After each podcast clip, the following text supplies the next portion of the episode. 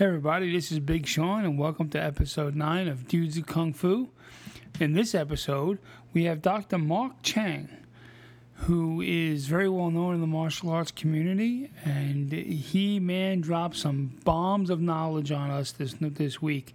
We spoke about uh, Jeet Kune Do, Wing Chun, Kung Fu in general, physical fitness, street awareness, everything you could possibly think about when it comes to martial arts and uh, I have to say, has to be one of our best episodes ever. Um, and just as a second little uh, reminder to you guys, you'll hear us talk about it during the episode. We really hope you guys can join us next week at um, Alex's school, City Wing Chun. And um, we're having our live podcast where you can come and be in the audience or listen on YouTube or Facebook Live. But if you want to join us in the audience, it's Saturday, um, we'll get there at 3.30. It's 1024 6th Avenue on the fourth floor. It's City Wing Chun. And um, we're going to have prizes, and I'm sure you'll have a great time. So I hope you enjoyed the episode.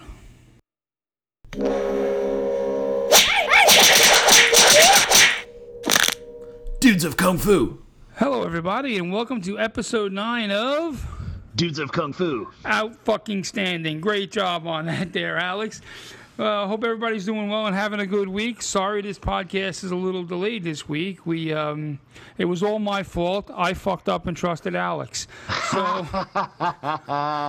yeah, well, sorry, I was with my idol. You said your idol is David Peterson, and my idol is like the Toad or something. So uh, I spent uh, a few days hanging out with uh, Lo Mang from Shaw Brothers fame, the the legend from Five Deadly Venoms.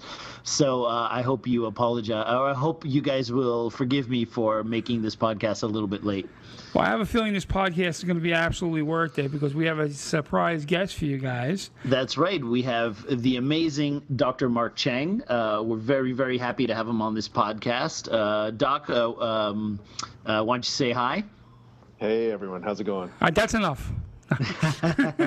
so, uh, so for those of you who don't know, uh, Dr. Mark Cheng is uh, really um, an amazing individual. He's somebody that I've looked up to for a very long time. I remember uh, back in the 90s uh, reading Inside Kung Fu magazine and seeing the ad for his uh, combat Tai Chi videos, and I was always very intrigued because it was one of the uh, uh, first times I had ever seen anybody address, um, at least in video format, um, the combat applications of Tai Chi. And, and a few years ago, I found uh, Dr. Mark Cheng on Facebook and, and befriended him, and we became friends, and we, we, we met a few times, and, and and I um, I consider myself very fortunate uh, to uh, count Doc as one of my very close friends and and and, and brothers, really.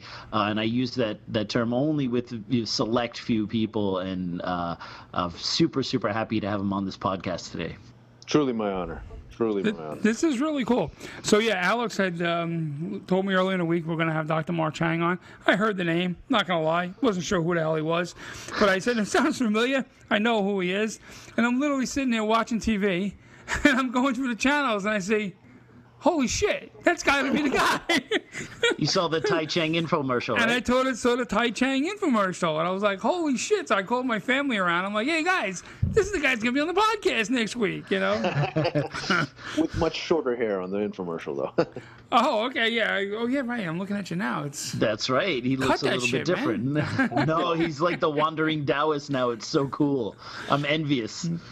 Oh, man.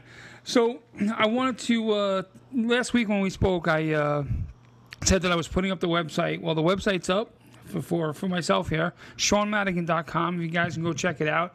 There's still more stuff to be added. But um, it's my, my, my, my son did it, and he's doing a damn good job on it. We're going to put more and more information, but I promise you Speedo pics within the next couple of weeks. and uh, things are going. What do you got going on in your life there, Alex, other than meeting toads and shit? And other than meeting the toad. Um, yeah, well, before, uh, you know, before we start uh, getting into it with Doc, I just wanted to say something really quick uh, about my event at the Museum of the Moving Image a couple oh, weeks yeah, ago. right. How did that go? Yeah, uh, it it went uh, far beyond expectations. So uh, as I mentioned, it was sold out. Um, the crowd loved it. So I, I did uh, the one thing that most Wing Chun people, in my opinion, are incapable of doing. I, I, made sure that there was no stick up my ass when I was talking about Wing Chun, and uh, I, you know made it funny. That we showed clips and and I told some um, you know great stories. I showed the trailer to my uh, Yip Man documentary, and the audience loved it. In fact, the museum. Um, asked me if I would consider doing the show um, on the road, like go to different cities and stuff to uh, to talk about um, the real Yip Man. So um, wow, I don't I don't know if I have time for that, but it, it's definitely cool that they responded so well to it that they uh, uh, would consider that, and and it definitely um, there seems to be a lot of interest in the topic. So uh, as far as the documentary is concerned, I'm I'm very excited about uh, how everything is uh, turning out. That's awesome. And before we even get started, we have one announcement that we want to make sure that we uh, talk about real quick. Saturday, uh, July 23rd, this upcoming Saturday, we are going to have our live podcast. And we That's like right. we want people to join us at Alex's school, which is 1024 6th Avenue. Um, Alex, we're doing it on the fourth floor or the fifth floor? Uh, uh, the Wi-Fi. Put this way: Wi- Am I going to be dying on the fourth floor, or am I going to be dying on the fifth floor? the uh, the wi- the Wi-Fi is better on the fourth floor, so we'll probably do it on the fourth floor. okay, that was my way of telling you. We were going to be doing it on the fourth floor, Alex. yes, for so sure. if you sure. guys can get there like at 3.30, we'll probably start at uh, 4 o'clock on, on the nose. yep, And on the on the podcast, we're also on Facebook. We'll put a link to the um, to the YouTube channel that you can watch it live all, all over the world as well. Because That's that's, what you want to do on a Saturday afternoon is watching me live. I'll have to go get my hair did just for the occasion. Uh, you're like you weren't going to do your freaking hair. You do. You spend more time on your hair than my wife does. Hey, don't be hating. Don't be hating. No, it's not hating. It's just it's not libel if it's fucking accurate. You know what I mean, dude? It's not... so we we got a question, and I think it's a really damn good question, and I think I think the three of us can spend some time on it. I think it could be a nice little segment for us. Okay. Um, This gentleman asked us a question once before, and I fucked up his name. Then I'll do it again. Mr. John Ruben Arrington wrote, I have been told by instructors of workshops that if your teacher knows how to teach but has never been in a real f- street fight, not a combat sport, although that's better than nothing, then everything they teach may not be working because they have no clue what happens in a street fight. This is why having a teacher who is a bouncer, bodyguard in the military, blah, blah, blah, is your best bet. Assuming, of course, that they also know how to teach. What are your thoughts on that? Um, well, Doc, um, w- would love to hear your thoughts on that. on my thoughts on it? Oh, no, let's go Doc first. yes, yes, yes. Um, I, I think there are too many variables in that. Um, there are plenty of coaches that have never swum a stroke and yet can coach winning teams. There are same thing with football players, football coaches, right? There are coaches that are, are like, they're you know dads that end up coaching their kids whatever, and then they, they end up like as they're coaching, learning the strategies and, and studying the game, even though themselves they themselves have never played. So to be a student of a particular uh, method or to be a student of a particular uh, situation or a sport doesn't necessarily mean that that to prove your capabilities you need to be in there competing. Uh, competition is one particular kind of thing. Street fighting is one particular kind of thing. But to be able to to impart abilities to another person doesn't require you to necessarily have those abilities. Similarly, you can. There are many instances of people who are great champions or great fighters and are heinous teachers. It's like they themselves may have been knockout king of their their hood or their their borough or whatever, um, and you know see them as far as how they're trying to teach, and it's like they don't know what the hell they're talking about. So there are way too many variables for for that to be a, I- I'd say for that to be a legitimate um, assertion. Sure. Yeah, I I, I think that's really uh, really spot on. And, unfortunately, I think a lot of people are like, well, if your instructor wasn't a real hardcore fighter down in the trenches, you know, what can he teach you? And exactly what you said, there are far too many variables. And if you look at, for example, Cus D'Amato, who is the one who trained Exactly Mike right. Tyson, um, and and I think that it's an overly simplistic view of, uh, you know, what it means to be uh, or, or what a good instructor actually entails, because um, the skill set to be a good instructor and the skill set to be be a good fighter are are some are most often quite at odds with each other. And um, yes. I think there, there are certainly great fighters who can teach and who can coach without a doubt, and great champions and so on. Um, but that's that's not always the case. And and, and some of the best coaches, um, even in MMA, which is a sport where you really have to prove your mettle, um, Firas Zahabi, uh, in in you know who's G, who was GSP's coach and still continues to coach a lot of fighters, or even Greg Jackson, who has martial arts experience, but so far as I understand, was not, um, you know, at any kind of high level MMA fighter himself. But these guys are the best coaches because it's about having a mind for the uh, for what you're teaching, and, and and so that's how I look at. it. What about you, Sean? Well, I agree. Greg Jackson is the perfect example for it, and Cus D'Amato, Mike Tyson. I mean, if you were going to learn how to box, would you want Cus D'Amato teaching you a box or, or or Mike Tyson, who couldn't spell the word box, and if you spotted him, B O N X? It's you know you want you want you want the Cus D'Amato, and Greg Jackson is the perfect example of a guy who I'm sure he, you know, mixes it up in his gym and has and spars and things to that effect.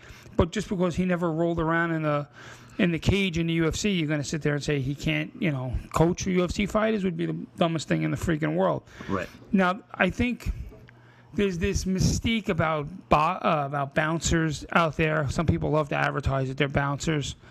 Listen, I mean, I guess so. Who gives a shit?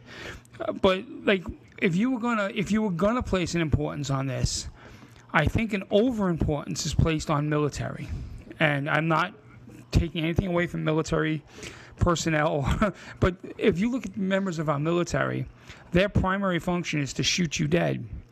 So they're hand to hand. They may get some hand to hand combat training, but I know my nephew's in Fort in Iraq and he showed me what he learned in, in Army basic training, and it was really no great shakes. I mean, what they probably learned in the 40s and 50s was much better at hand to hand combat than what they learn now, because that's not their primary function. Their primary function is to aim a rifle and shoot straight. Sure. You know, it's not you know them pulling out a, a bayonet or, or rolling around in the in the sand with somebody is not something that they're really trained for. So while that may be good experience for the mental game, I, I don't see it as, as, as real experience when it comes to training you how to walk Flatbush Avenue at night in Brooklyn. Right. Now, con- conversely, who I do think, if, if, if you were going to give an edge to two occupations, I would say police officers and correct, mostly corrections officers. You know, you, you, you, you talk to a corrections officer. My cousin's a correction officer. He works on Rikers Island. They carry wow. no firearms. They carry no sticks. They they have their wits they have their fists, and, and that's it. And those guys there know how to de-escalate a situation with their mouth. And if shit goes down, they've get into they'll get into a street fight, a quote unquote street fight, every fucking day of the week. Just putting a guy in a cell who doesn't want to get in a cell is a matter of learning leverage and and, and how to take a guy down and how to to slip a punch. If you're to put some sort of emphasis on an occupation, then I want to learn from every correction officer in the city. And sure. I would say second best is the cops because the cop a cop also has to deal with people on a one on one on one basis and ha- and have and has to deal with uh, a physical altercation. Sean, you made a great point about de-escalation, and in fact, um, a lot of the, the guys that I've had the chance to work with who who are bouncers or who are in protective services have always said that like the guys that are most competent in their field are the ones that have never been in a scrap because they didn't need to get into a scrap. They defused the situation, or they avoided the situation, or they they somehow spun the situation. You know, whether it's through negotiation, through whatever, so that they didn't have to resort to getting into that situation where it's it's let's bang. Right. I mean, and you know, when you're going to study with someone and call someone your sifu, you call someone your teacher then you at least for myself i can't speak for anybody else but for myself i, I, I kind of look at the whole person and if i'm going to i mean if i'm going to look at who i want to train with if i was going to use the logic of oh do i want to use a street fighter as my teacher or alex who I don't know if Alex has ever had a street fight in his life, but he's too fucking pretty to have had a street fight. I don't want the guy who's on Rikers Island as an inmate. Yeah, maybe he fights every day, but I wouldn't want to sit here and call him my Sifu. I'd, I'd much rather call Alex my Sifu. You know, so there's more to having an instructor than learn than learning the best way of killing a person. Like you know, learning the best. You can go to, you know, Doctor Kevorkian if you really want to kill a guy, right? So. It's you know there, there's more to it than that. Now maybe the mind game is a little bit, you know, there when it comes to you know a criminal. You want you want to tap into that, maybe speak to them or whatever. But well, I, I, I think also part of the problem is it, it sometimes marginalizes people's reasons for doing martial arts. It always this kind of thing that you have to learn from a fighter always assumes that everybody wants to be a fighter and get in fights and they need to learn to defend themselves from you know only from proper fighters or whatever. And you know martial arts is so far reaching in terms of the context in which they were all developed and you know what the reason why somebody would do capoeira is different from why somebody might want to take up Western boxing or somebody else might want to take up Filipino martial arts or whatever, and then to kind of oh, constantly throw them in one uh, pot and say, well, you know, you have to learn from this type of person or whatever, I think kind of forgets that, you know, everybody's kind of doing this for their own reasons. And also think about it. It, it, it can't perpetuate itself that way because if, if it was true that you could only learn how to properly defend yourself from another person who was a fighter, well, then you would learn how to fight from this person because they were a fighter. Does that mean if you never fight, then you could never teach anybody, even though you learned from a proper fighter? You know what I mean? Or now you have to go out and get in street fights and potentially face jail Right, time exactly just right. to, to have the ability to teach the next person or whatever. I mean, I, I think that, that that it doesn't really make sense, you know? I mean, Tim Larkin actually does a really good job of talking about this. Um, for those of you that aren't familiar with out there um, who are not particularly familiar with Tim Larkin, um, he created a, a training method called target focus training. Um, people that have never seen Tim work have made up some stuff, but let me tell you, Tim uh, really understands the difference between social and asocial violence, and I think that that difference is super important for most people to to really be clear on. Like social violence is like two guys getting into an argument over a bar and like yelling and screaming over each other, just trying to make a scene, uh, you know, puffing out their chests, acting like an idiot. Asocial violence is like, you know, I, I'm not going to give you a warning. I'm just going to shank you as I walk by you you know that like Yeah. you need to understand the difference between the two. One can be diffused the other you just need to either run like hell or just engage it. Um, and engage it not in a sport context. You need to finish that shit. So like these kinds of things i think the average person they understand street fight and they, they don't have no clue what the hell they're talking about. Like a lot of stuff that that is telegraphed meaning verbally or it like looks like harassment or it looks like even just physical posturing you can avoid that shit like nine times out of ten. If you just shut your mouth and just chill with the ego you can avoid that. You can avoid that violence. But it's the guy that's not telegraphing. It's the it's the threat that's that's zeroing in on you like a true predator. That's what you need to learn how to fight That's an excellent point. I'll be honest with you. I had never heard that distinction before. The, And what what kind of products does does he? So does he teach courses? Does he teach classes? What, what, what, Tim, what does he Tim, do? Tim has live trainings. Um, they're held throughout the the world. Um, he or any of the members of his staff. I believe the website is targetfocustraining.com. Uh, don't quote me on that, but do look it up. I believe that's the website. Um, and uh, you know, having trained with Tim personally, uh, and also spent time with him on more than one occasion, not only uh, in a training set situation, but also socially, I can tell you, dude's adept, and he's super freaking clear. A lot of people want to talk about fighting and combat, but they don't they don't really understand like what's the mentality behind when you engage and when you do not engage, and when you can avoid, when you do not like avoid. Um, so Tim, I think, uh, is probably the most gives the most lucid presentation on that of anyone I've ever seen. Wow. yeah, I mean, you know, if you're going to even think about like uh, some of the most famous instructors in the world.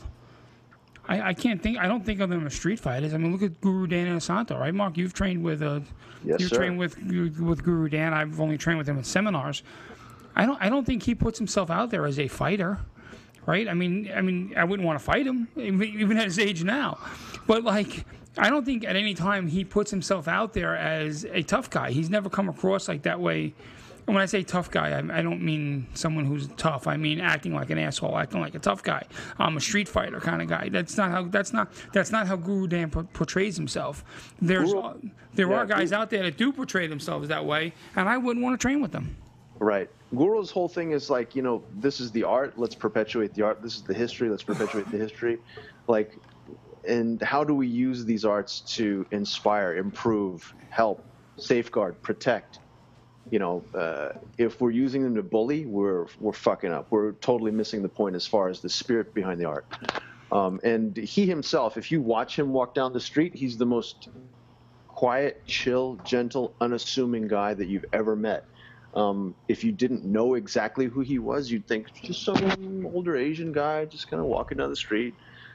You know, no big deal. And and uh, you know, when you do run into someone that recognizes them immediately, recognizes him immediately, there's shock because it's like, oh my god, Sure. it's Dan Inosanto. But you know, any other time, and it's like, oh, what would you like to drink today? You know, like whatever. like people don't even care. Like when we go to a restaurant, they're just, you know, hi, what do you want? You know, just like everyone else. And he's super soft spoken, super polite, super chill.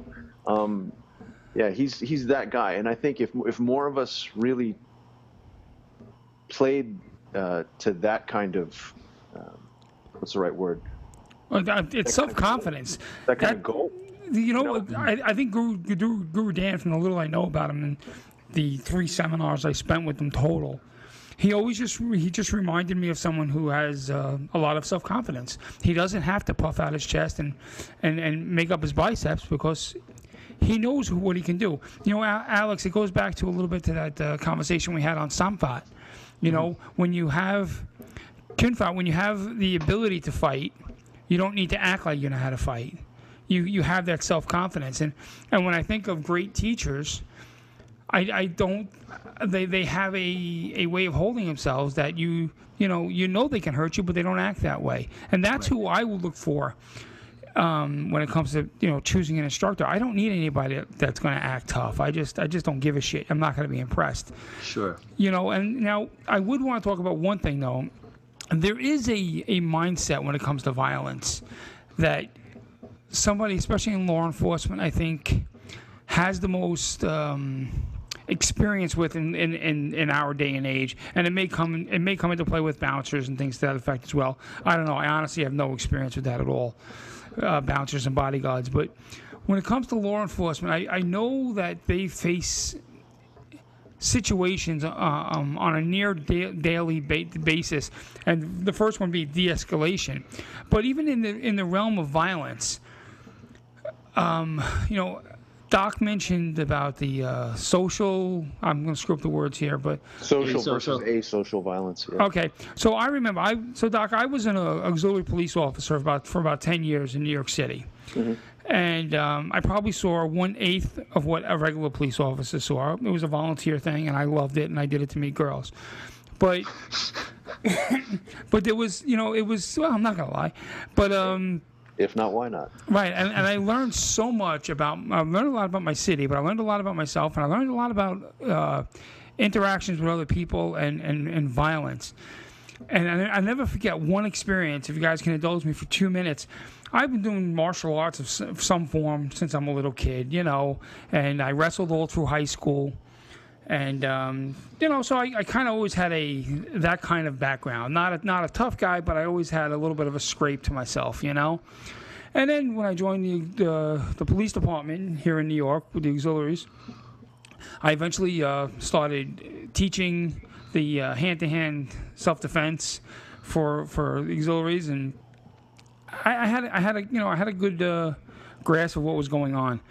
And then one time we're working, and I'm working a foot post in Prospect Park in Brooklyn, and um, I'm breaking up a fight, which was mistake number one. I should have let, the two assholes kill each other.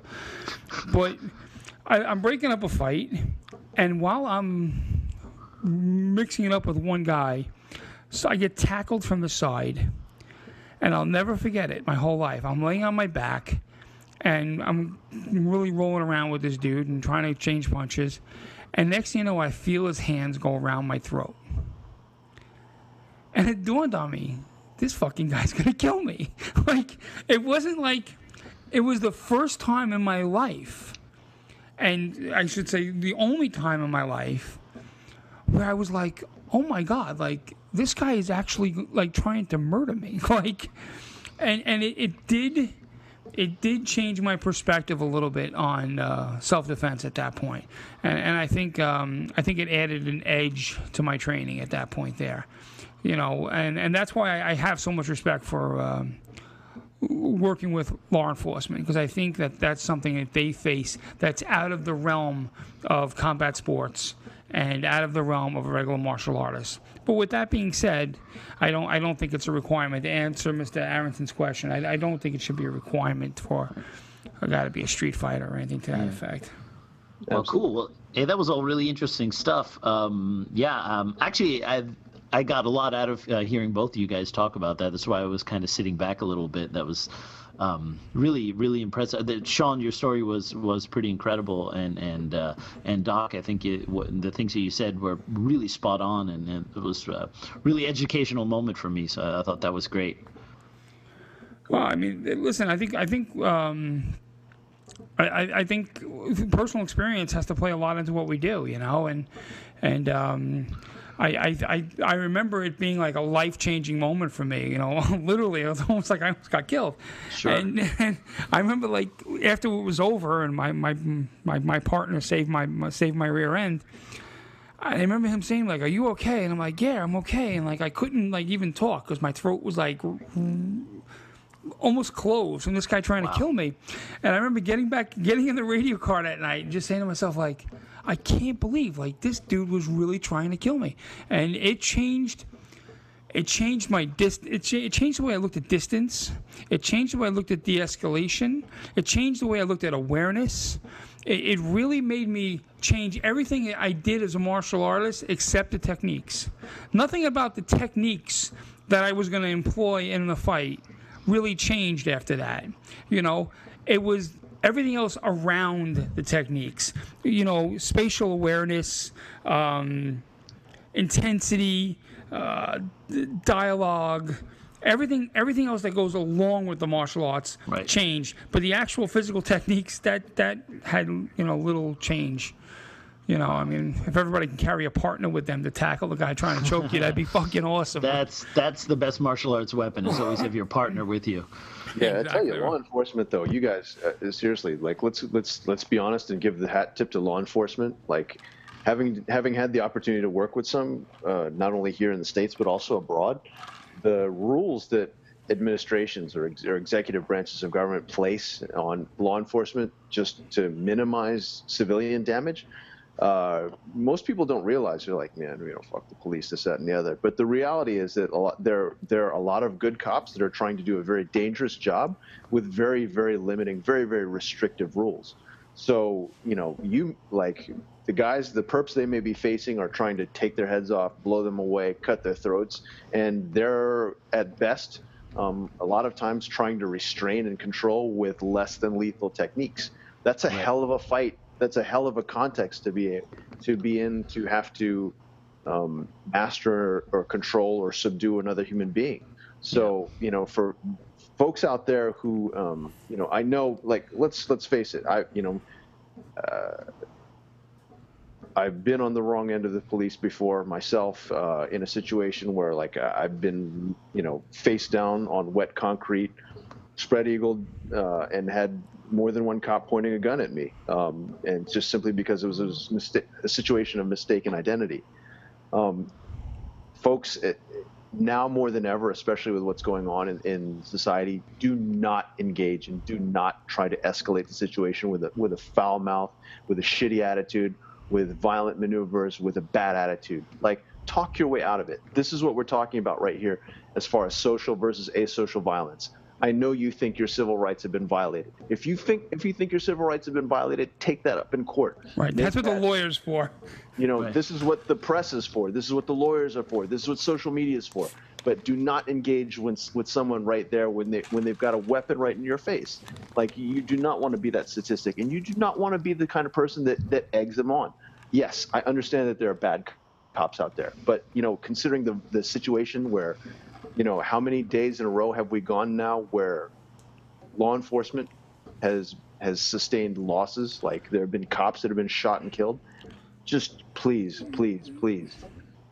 If if this if this podcast changes one life or changes one decision making process, and one listener just decides to, you know what, just shut your mouth, chill, be slightly respectful, and not an absolute confrontational like whatever. Just please think twice and and try and de-escalate the situation, try and reassure the officer, try and be as cooperative as possible. Just it's, it's just it's great advice, and just and just to um, just keeping things a little bit real. Just as right before we went on air tonight in Kansas City, another police officer was just killed. Sit, sitting in his radio in his radio car, someone walked up and just started shooting him through the window. So, Jeez. You know, so again, not to bring everybody down on this thing, but um, then to get back to the the initial question, no. If anybody tells you you need to be a fighter to teach, run away because they're the dumbest motherfucker in the face of the earth. Word. That's well. I, th- I, think I think we, we got that topic down. Why don't we maybe switch gears onto something a little bit lighter? Um, Doc, you have a very extensive martial arts background, and I feel ill qualified to introduce all the amazing martial arts you've you've done and all the different people you've trained with. You want to maybe let our audience know a little bit about your martial arts background and what you're currently doing? Hashtag don't believe the hype. Um, um, That's not what the infomercial said. Nine seven six. no, Call me uh, at beachbody.com. There we go. Yeah. Um, actually, it's funny that Tai Cheng, that Tai Cheng project was seriously a work of art. Um, in a lot of ways, really a labor of love. Um, so I'm glad it's out there, and it's been cool to, to see how it's been helping people, especially on the on the you know, through the Facebook page, a lot of that feedback comes back to me eventually. And so um, to see people really making lifestyle changes and improvements in health, um, that's been great. Uh, to answer Alex's question as far as what martial arts I've been involved in, um, I've been lucky. I've been in, I've had the chance to learn from a bunch of different teachers. Um, some of my main teachers over the years um, have been uh, Tsutomu Oshima, uh, Shotokan Karate. He's the first guy to um, uh, be teaching publicly uh, in the U.S. as far as I know. Shotokan. He was a direct disciple of uh, the founder, uh, Funakoshi Gichin. Um, and let's see. He was also the translator of Karate Do Kyohan, which is one of the like the, the canonical books on Shotokan Karate. Um, so I had the chance to train with him uh, briefly while while I was living in Caltech um, in Pasadena. Uh, Sifu Daniel Lee, um, who was a direct student of Bruce Lee, I had a chance to train with him when he was uh, alive. Um, I learned the Yang style large frame long form from him, uh, some Wing Chun, uh, and also some JKD, um, Junfan martial arts. Um, my father was my first teacher, who started teaching me uh, an offshoot of Zheng Manqing's Tai Chi Chuan. Um, wow.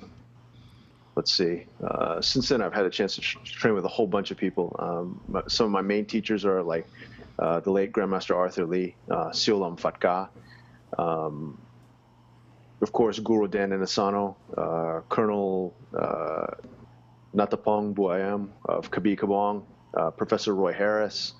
Uh, gosh, he, it's not to cut you off, but Roy Harris to me is the perfect example of a guy who started somewhere and and, and, and exploded, just and all on his own hard work and on on his uh, his skill.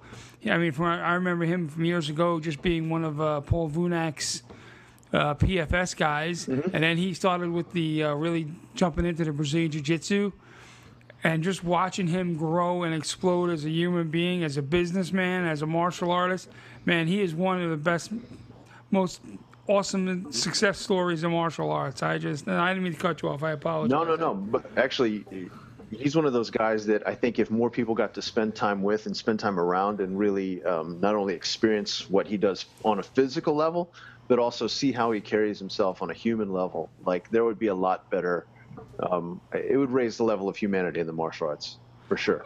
Yes, I've never met him, but again, now just the way you're describing him, again, he's a guy who probably doesn't walk around acting like a tough guy. He acts like a gentleman, someone who you'd be honored to call Sifu instead of being afraid of.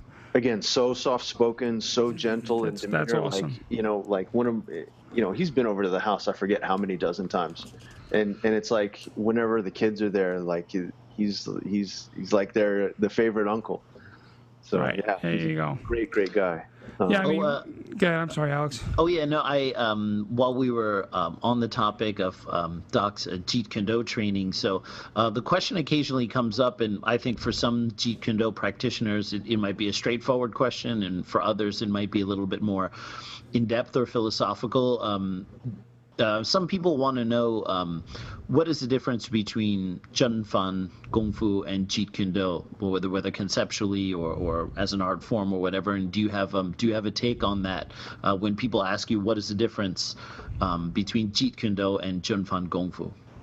Um, Jeet Kune Do is more like a philosophy. Um, Fan Gong Fu is a methodology. So there's a there's a particular set of methods, uh, particular particular sets of techniques um, that Bruce Lee was teaching at a you know as part of Jun Fan Kung Fu, which is which is really just a step in the evolution uh, in his uh, in his personal evolution um, in Chun. Uh, Jeet Kune Do, there are theories, um, but those theories can be expressed countless ways. Um, and I think one of the things that is most frustrating about JKD is that people want to express themselves the same way Bruce did, but Bruce Lee kept on telling people to express themselves their way, like a way that's the most legitimate for their bodies and their attributes and their personalities. Um, so, are there are there methods of exploration that people need to um, go through? Yes, I think there are certain methods of exploration. I think there are certain theories that people need to uh, understand better to be able to appreciate JKD. Um, but JKD is, is more of a philosophy than it is an exacting set of techniques, and and that's that's been the biggest misunderstanding. I think a lot of people are are so caught up on the on the label of JKD, um, and you know they're still lost in that curricular fine point thing. And and I think to have um, capability in the curricula, to have ability in the te- in, in certain physical techniques is great, but to stop the evolution there is completely wrong. I couldn't agree more. I, I think on the podcast a couple of times I've mentioned how uh, my instructor, and uh, Doc, my instructor was his name is Steve Golden. He trained in the Yes. LA Chinatown School. Um, he likes to say that uh, Jeet Kune Do is not a physical system; that it's a uh, it's a method of using principles. Yes. And so if you look at and how Steve defines it is um, uh, distance, timing, and rhythm embraced by the five ways, five ways of attack. But the big the big goal here is that it's the, the principles of distance, timing, and rhythm.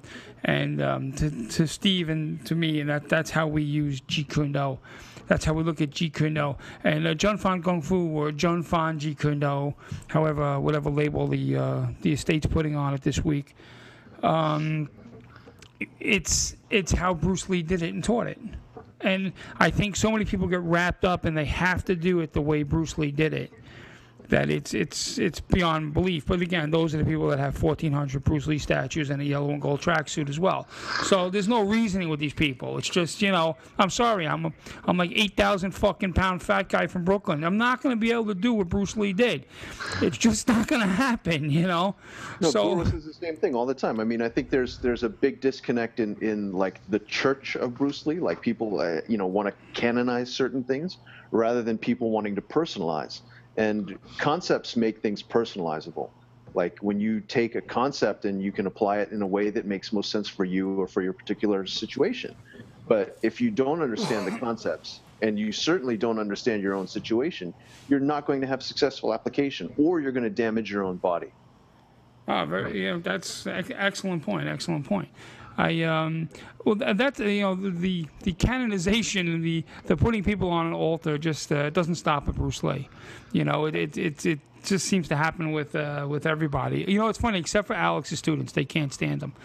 But um, it's just I'm Well, sorry, well, you, but it's the you truth. see it, but you see it in Wing Chun now. You see like Sifu's, uh, um, whether they're Chinese or otherwise, they're starting to kind of fetishize Yip Man. But they're fetishizing the Yip Man now from the movies. They're they're wearing the the Chang Sam, you know, the long style gown or whatever. And then again, it almost be it's it's almost like the acc- accoutrements of doing martial arts. The Oh my gosh! look. You got to use the word accoutrements after saying chamsa, whatever the fuck you said. I mean, Uh, okay, I'll, I'll put it to you in, in, in- in New York. The the uh, the accessories of martial arts uh, is sometimes become become more important than than the heart and soul of it. Like you know, look, Grandmaster Yip Man was absolutely an original as a human being, as a martial artist, as an innovator. Bruce Lee was an original, 100%. Guru Dan is an indi- uh, is an individual and an original, and everybody seems to not take those examples of originality and and owning it and and and you know i mean if you think about in guru dan's situation i mean imagine if anybody else was you know bruce lee certified you know a finite number of instructors to teach jeet kune do and then he passes away very young. Can you can you imagine what would have happened if, if somebody of a totally different character other than, than than you know for example in Guru Dan's case was like the last guy who Bruce Lee had certified or whatever and what they would have been able to do in terms of marketing uh, Bruce Lee and that and, and, and had gone kind of that other route where you know they have chains of Jeet schools where the, the uniform is to wear the, the JKD track the, the, the yellow tracksuit from Game of Death. And you know if you think about it for, for Guru Dan to say hey you know what this is this is the path that I really feel is the right way to go with it, and to stand there on his own merits, I think is unbelievably commendable because.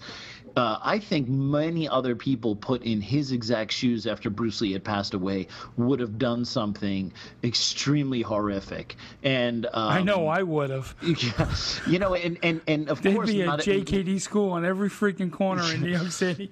You know, I mean, not everyone is going to agree with you, and you take a lot of heat being in that kind of position, and and I can't even imagine what that must be like. And I don't know um, what your thoughts are, are on that, Doc. Um, Dude, you know, let me tell you, I can tell you some stories. I mean, he's taken over 40 years of heat for something he never asked for.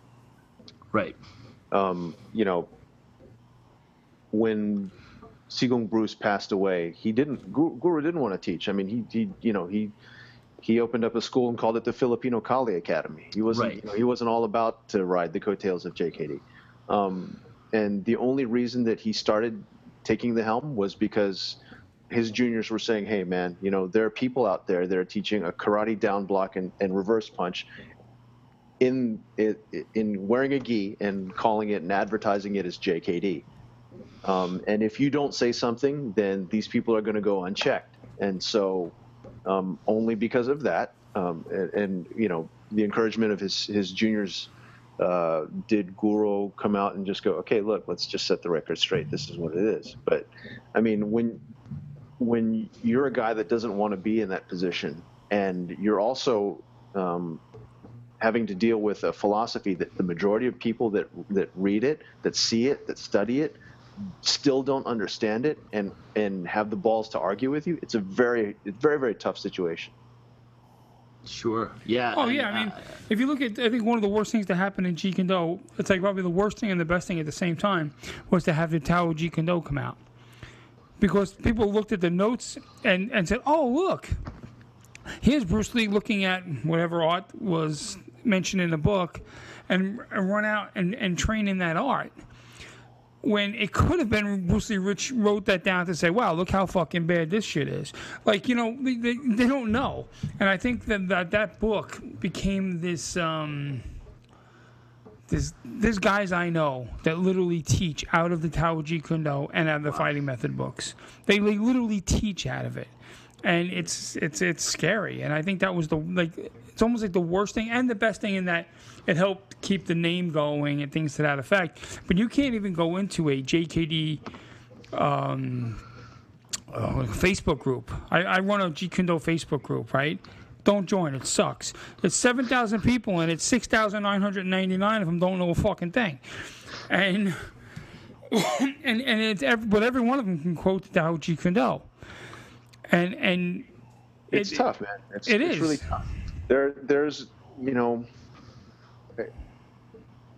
Guru Dan Inosanto talks about this all the time.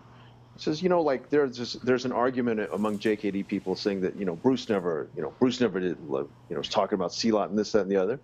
And what most people don't realize is saying, oh yeah, you know, the Silat stuff that Inosanto is doing has nothing to do with JKD. Who gave Inosanto his first book on Silat? Bruce Lee. So for those people that are talking all this stuff about like, oh, there's no Savat, There's no Savate in Jeet Kune Do. Like, really? Did you even bother to open the Tao? Did you even bother to do your historical research? Like, Bruce was borrowing techniques from just about anywhere he thought he could find something that was relevant, um, and and trying to contextualize it within combat. So there were certain things that he didn't like, but there were a lot of things even in the same system that he thought were super relevant. So I I think that's that that kind of open-mindedness, that kind of broad-mindedness, that kind of that kind of ability to contextualize is super important, but also super rare. A lot of people are going to have to just just take an art, a whole art, part and parcel, and go good or bad. No, right. dude, it's it's way more complicated than that. And, and I, am sorry. Go ahead. No, no, no you go, go ahead, please. You go, boss. Um, I, I was going to say was what I, I think one of the problems is that it's a thinking man's art, and people want it to be. Uh, well, two problems. It's a thinking man's art, and everybody thinks they're a thinking man, and we both we know most of most of the population are morons. And and and well, good, good. Come on, Mark's going like this. You got his head going back and forth. I'm sorry. Most people are assholes. Okay, so no, but like it's it's a thinking man's art, and people don't want to think things through. They want a set curriculum because they want to learn it the way they learned Taekwondo when they were six. And, and, and they don't want to think things through. And then when they go go to think things through, they unless they can find somewhere Bruce Lee saying it, it's not it's not relevant. Like so, I, I so Mark, I, I teach JKD and Wing Chun, mm-hmm. and I don't have a lot of students because I'm really not that good, but it's. Um, I gotta stop saying that now that I want to teach, right? So, no, but like, so one of the most frustrating things to me is like I'll show something, mm-hmm. And I'll get the question, oh, did you learn that from Steve Golden, my Jeet Kune Do instructor, or did you learn that from Tom Kagan, my Wing Chun instructor? And I'm like, well, at first I didn't know how to answer that question because maybe I didn't learn it from either one of them. It's just something I'm sitting here doing the form for the eighth million time and said, hey, you know what? That oh, that makes sense. I can do this, you know. And I and I and I realized that I was thinking about shit that other guys weren't. They just want to know where it came from. So I finally learned to answer the question. I learned it because of Steve Golden and Tom Kagan. You know, that's just the easiest thing. It's right. You know, I learned it because of them because they taught me how to think, and I think that's what Jeet Kune Do does that most people don't get is that it teaches you how to think in a martial way. You know, when I look at other arts, and I'm the furthest from an expert in other arts. When I look at another art, I like I like to look at the way they control the distance and break the rhythm. That's what catches my eye. And like you, probably never listened to the podcast before, but I always like to use uh, sports analogies. Because I think athletes have the best understanding of Jeet Kune Do bar fucking none better than most martial artists go you look at like like you know a quarterback or a guy who plays basketball man they can break the rhythm. They know about creating space and distance. These guys can manipulate timing you know, this to me, that's the beauty and the art of Jeet Kune Do, and that's that's that's why I say you know, when it's when it's a thinking man's art. You know, when you tell people like simple, direct, and non-classical, and some schmuck tells them, "Oh yeah, non-classical," uh, means that Bruce Lee didn't wear karate gis. Give me a fucking break. You know what I mean? Like, yeah. oh, Bruce Lee didn't wear karate gis. First of all, whether he did or not, who gives a shit? And and two, it's you know, it not Bruce Lee was a philosophy major. Non-classical was you know broken rhythm. Was non-classical rhythms. It's it's it's on a so much higher level than than people want to give thought to. And then the second you say, "Oh well, no," if you give some thought to it, they're like, "Oh, you think too much. You gotta you know you got you gotta get get in the water and get wet." So it's just the glamorization of the anti-intellectual. Well, I mean, yep. I didn't know we were going to talk about politics. I think that's just a world problem. Politics is not, you know, like yeah. Uh, I think what we've got going on. Yeah, absolutely, and and uh, let's also also find it a problem in Wing Chun too, because uh, essentially what we're trying to do in Wing Chun is get people to follow uh, principles, and they, you know, it's it's understandable where beginners need guidance. You need to give them some technical responses, perhaps even some things that are a little bit canned or a little bit rote, because well they don't have anything. They ha- they have to start with something, but at some point there there's a transition there, there or there should be there should be an ownership of you know whether it's the techniques at the beginning or or the principles and concepts a little bit later on there has to be an ownership from the individual of, of their art. And you'll find some people are on a natural path to that. Some people have to be guided towards that. And some people will never get to that no matter how hard you try. And i think that you see those three types in martial arts even at well, I'm going to say at, at a high level, teaching and promoting them. You have some people who are looking at it purely from a, a technical perspective, like uh, my Sigong Leung Ting used to always call those guys technique collectors. Um, and then you have some people who are clearly clearly on the path to get there, and then you have some people who really understand that, you know, martial arts are an expression, and you have to own it, and, and it doesn't matter if, if you know a few techniques. It, it has to become part of you, and, and you can you can find this in different arts as well well. Um, but yeah, I think that this is a uh, a universal problem in, terms of of, of the, the, varying degrees of ownership to to the deeper principles involved in martial arts compared to just the superficial uh, accessories, Sean. Right, right. Thank you. Uh, accoutrement. it's bad enough right now. I'm there's three men on this podcast, and I'm, and two of you can say all the Asian words you want to, and I can barely get through the English words. It's, it's just so not you fair. understand the words that are coming out of my mouth. but by the way, if you don't know, uh, Doc is also uh, a contributing editor to uh, Black Belt magazine, and uh, um, it has wrote the Donnie Yen um, the the Donnie Yen cover interview. That was yours, wasn't it, Doc? Yeah, that was uh, that was a long time in the making. I think, as you know, as you well know, Alex, I've been trying. I've been spending like the past ten years trying to track down Donnie and yeah, I was I mean, part of that uh, part of that yes, journey too, were. trying to help yes, you. you yeah. Um, and you know, I, I probably, I, you know, everyone that I know of that, that, or everyone that I knew personally or interacted with personally that I knew um, had an end to Donnie. I was, I was hitting up whether you know, um, trying to get a hold of him through Bey Logan, through you, uh, Kung Lee, uh, who's a friend of mine. Um, you know, just yeah, yeah. Every time I reached out to Donnie through whatever way, it just turned out like you know crickets. And right. so um, when Man 3 was released, um, the studio that was was uh, distributing it here in the states, uh, you know, contacted Black Belt and said like, "Hey, do you want to do a, a, thing with Donnie?" And it was like my my boss, Robert Young, the executive editor, shot me an email and said, "Hey, Doc, do you want to go? Uh, you want to go interview your boy finally?" And I'm like, "What?" And so.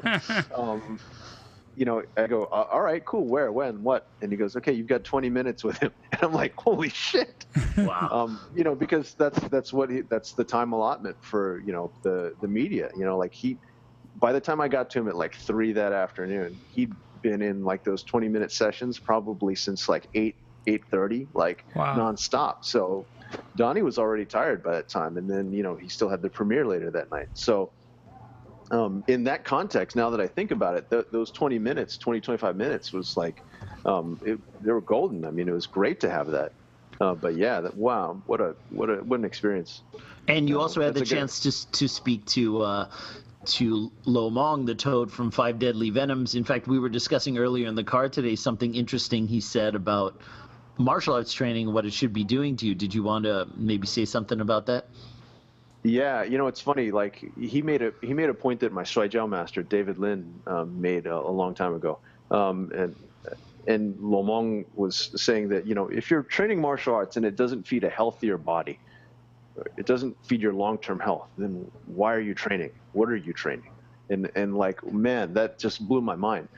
You know, in a lot of systems, people try and get past the stuff that's that doesn't look overtly combat oriented because they want to get to the quote unquote good stuff. Well, you know, how many of us that study martial arts actually need to use the fighting techniques on a daily basis? Probably not many of us. Um, how many of us that practice martial arts need to be able to move without pain and be healthy on a daily basis? I would say every freaking one of us. Yeah. So, you know, when you look at, at systems like, let's say, Jiao, where there's uh, yogic practices like we have we have like 16 postures that we do plus empty hand forms plus strength training stuff plus all of the throwing and sparring and other stuff. A lot of people want to go to the throwing and sparring and other stuff the combat um, and they want to gloss over the, the stuff that, that is prerequisite to that. Well, what if the prerequisite stuff not only prepared your body to be able to do the combat stuff better, but it also fed a healthier body for everyday life? You know, this is the, one of the things that Guru Dan Inosanto has said many times. He goes, you know, the, the hardest fight you will ever have to fight is against old age. Wow, Let yeah. that marinate on the brain for a while. Good luck trying to win that one too. Ever have to fight is to is to win the fight for your own longevity.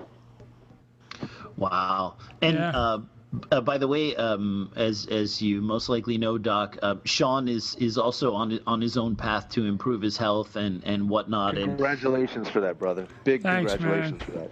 Yeah, I'm down. Massive respect. I'm down about 120 pounds right now, and uh, you know, still got a long way to go. I was wondering, Doc, too, because you know, whenever whenever I need advice, and Doc is also um, was was the one who tur- turned me on to uh, kettlebells and also doing um, prehab uh, movements to make sure, you know, with my heavy training load, that I'm keeping myself in in, in good working order. Um, uh, I know it, it's kind of difficult to give any kind of advice, especially when you don't see someone face to face or whatever. But um, you know, for the things that Sean is working on, uh, mainly you know losing weight and getting back in, into into fighting shape. Uh, do you have any kind of let's say more general advice? Um, obviously, because you haven't had a chance to see him face to face. Sure. Um, focus on fundamentals, and when I say fundamentals, I don't mean necessarily fundamental lifts. I mean the fundamentals of movement. So you need to be able to move through ranges of motion, like preserve your your what a lot of people will call flexibility. I'll say preserve, preserve and actively train to improve your mobility. So your ranges of motion should improve, not just the pounds on on your on the lift. So like if you're looking for where the pin is on the machine, ignore that shit. Focus on like, you, if, am I able to move through greater ranges of motion with ease and with power? If you can say yes to that, you're you're on the right path. Uh, if you can go longer without pain, better. Like look for range of motion, like pain-free range of motion. That that is the most neglected fundamental, I think, in so much of of quote unquote fitness um, and health, because people are looking for, I want to do this longer, I want to do this harder, I want to do this with bigger loads. Fuck all that. Focus on the fundamentals, which are pain-free range of motion. That's that's spot on. Awesome advice. I uh, and I really appreciate that and take it to heart because um, so like Doc, so you don't know me at all, but like um, before I started, I was at like the worst physical conditioning a, a, human being can be and still have a job. You know, it was like I would go to work and I would come home, and I got off the couch to pee. Like that was it, you know. Um, I would get winded walking from the couch to the kitchen, and I did. I, that was the one trip I took a lot, but um, now that you know when I when I hired the personal trainer and the nutritionist, uh, one of the things that my trainer said to me when he first started was that uh, he wanted me to st- not look at the guys doing the powerlifting and all this other stuff, and he wanted me to concentrate being able to step up on a curb without tripping. You know that I, you know, like, and it just made so much sense because I walked into the gym and I'm not gonna lie, you know, I don't intimidate easy, but you look at, you know, you look at all the weights and shit and you look at all the, the body beautifuls and you just say, man, I am never going to look like that. I am never. And, you know, my, my trainer, who's this, this awesome guy, he said to me, like, you know, we need to not have you worrying about any of that crap. We need to have you worrying that you can walk up a flight of stairs without being winded. You can step up on a curb without falling. You know, you can you won't need a handrail to go down the stairs. This, you know, this idea of not functional strength, just to, to be able to function as a normal human being should be able to function. That that became yes. that became my goal. Now, do I still have any a, a lofty goals? Yeah, I have. I have things in the back of my head that I won't give up on because I've always I've always wanted to do certain things, and I'm I'm going to do them. But um, life has been so much better for me, and that to me is the biggest indicator of my overall health and, and, and mindset is just being able to to move, to be annoying to my kids, to, to, to function at my job, you know, like, you know, to piss off my wife, things like this thing these are just important things. Instead of just being a lump on a fucking couch, I wanna be Priorities. a functional human right, exactly. I have teenagers and I wanna piss them off periodically, you know? so it's just and and you can't really do that from the couch, you know? So I, I really just feel like I. Uh, I, I'm I'm m- more functional now, and and and I still obviously still have a long way to go, but um, but you know things are coming along, and uh, I'm, I'm I've never been happier, and and, and what you were saying, it just it, it just sounded like the the the, uh, the conversation I had with my trainer when I first started. You know, he was like, he goes, I don't want you worrying about. I don't want you worrying about the, the, the number on the scale. I want you to worry about being able to live a better life. I want you to, if, if you concentrate on being able to get through the drills that we're doing, the scale will move. And, and of course, eating healthy, eating, eating, eating proper, proper diet. But um, uh, so this was the first time I didn't have my primary focus as the scale. Right now, you know, I, I have. Out, Sean. Check this out. You'll love this. Go ahead. A lot of people don't realize that one of the dirtiest little secrets of the fitness industry is that people will do whatever to get the scale to move and end up trashing their bodies for the rest of their lives. Now, if your priorities are in the right place, you will understand that fitness means that you work well. The body works well. Fit means it's it's suitable, it's usable, it's it's applicable, it's relevant. So if you're only good in a cosmetic sense for a very short window of time and you're fucked up for the rest of the time, that should not have anything to do with anyone's conception of fitness. That's a lie. That's a sham. That is debility, and, and it, there's nothing genuine about it. It shouldn't be anyone's goal. If your body functions well and then you enjoy functioning well and you can do it in a way that your your movement is actually sculpting your body, then you're doing it right. That should be the goal. Right. The six pack is a byproduct, not the goal. Right. That that's.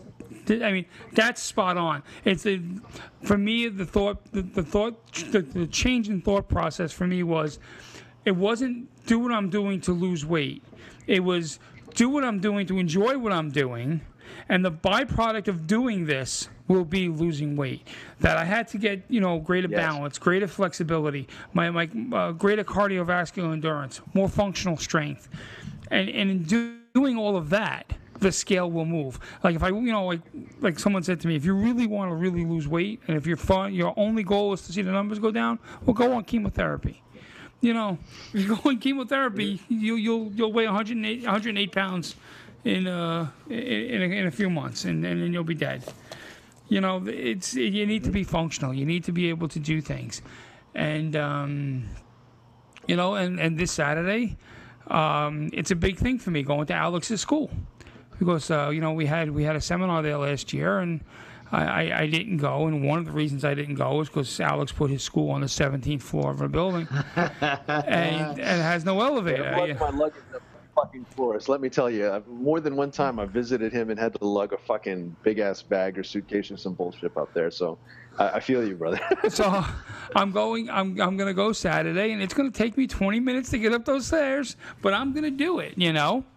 And, uh, and you better have a fucking air conditioner on when I get up there. And if you don't have one, you better buy one, but because then you're gonna have to carry me down, brother. But uh, Going down is much easier, by the way. yeah, well, yeah, just that's just I'm fat. You just roll me, just like shove me, give me give me one hard shove on the fourth floor, and I'll just keep on rolling down to the floor. But no, I I'm very mean, excited about Saturday. another tip for you. Here's another tip for you that I think is going to be really cool. Every step you take up those flights of steps, you want to know what's what's really amazing about those flights of steps up to his school is that every step is a chance to remind yourself or to test yourself can i hold on to posture? Hmm. And when you when you focus in on the posture each step becomes a chance to train and develop that. And instead of like fuck every one of these steps then it becomes like huh okay huh okay huh okay oh there i got it there i got it there i got it. And then instead of a like like a like an onerous task it becomes something like okay this is something that i can use as a training opportunity that will actually help my body function and feel better Right, right.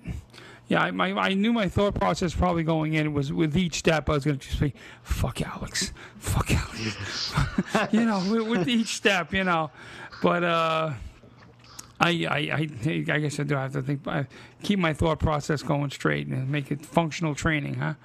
I'm But, uh, very, very excited about Saturday. The fact that you're coming to the school is a really big deal. It's a huge honor for me to finally have you in there, uh, and and for the students to come and then you know watch us do our thing live. I think it's gonna be great, and I know what a big uh, milestone it's gonna be for you to. To get up there, and we'll make sure we have the AC running for you up there. Outstanding. Yeah, I can't wait. I'm and also really going to be tuned in from Portland. That's right. That's right. Doc will be in Portland, and uh, yeah, so we'll make sure everybody's listening, uh, listening in on it. Uh, by the way, um, what what time is it again, Sean, for our? our I, I'm thinking of you said Saturday? your you said your class ends at three, correct? Yeah. so I was thinking we're thinking- gonna start at four. Yeah, I right? figured if we start at four, if we have people get there around three thirty, and you Sure. know say hello to people, and you know you know everybody's gonna want my autograph, Alex. So Of course, of course. My students, uh, they all want to meet you. Uh, well, and it's also 4 p.m. Eastern Standard Times. Uh, so Yes. uh, for our friends on the uh, for our friends on, on the uh, West Coast, they're gonna have to tune in at uh, at one, right? right, right. Yeah, I- I'm really looking forward to it. I've, I've never been I've never been in a real kung fu school. No, Really? I'm kidding. but not one as cool as yours, Alex. Yeah, my school's pretty cool. It's kind of a little piece of old school Hong Kong in the middle of Midtown. It's uh, it's uh, definitely something uh, a little bit different than all the things around it. I'm, I'm I'm looking forward to it. It's gonna be a lot of fun. And, uh, Cool. Well, hey, this was a lot of fun today. Uh, Doc, thank you so much uh, for two and our Dudes of Kung Fu podcast and, and dropping uh, those amazing uh, stories and, and knowledge and advice. Uh, it's really, uh, I, I I love listening to you speak, and I, and I always try to make some kind of opportunity for me to just sit and, and hear you do your thing because you're absolutely genius. Hardly. Thank you guys for the opportunity to be on the podcast. Um, Sean, great to uh, connect with you, and looking forward to doing that in person. yeah, Uh, absolutely. Brother Alex, thank you. Did, do you make thank it to New so York much. or? Um, Yeah, I Doc do. comes I'm to New York in New York sometimes. almost every year.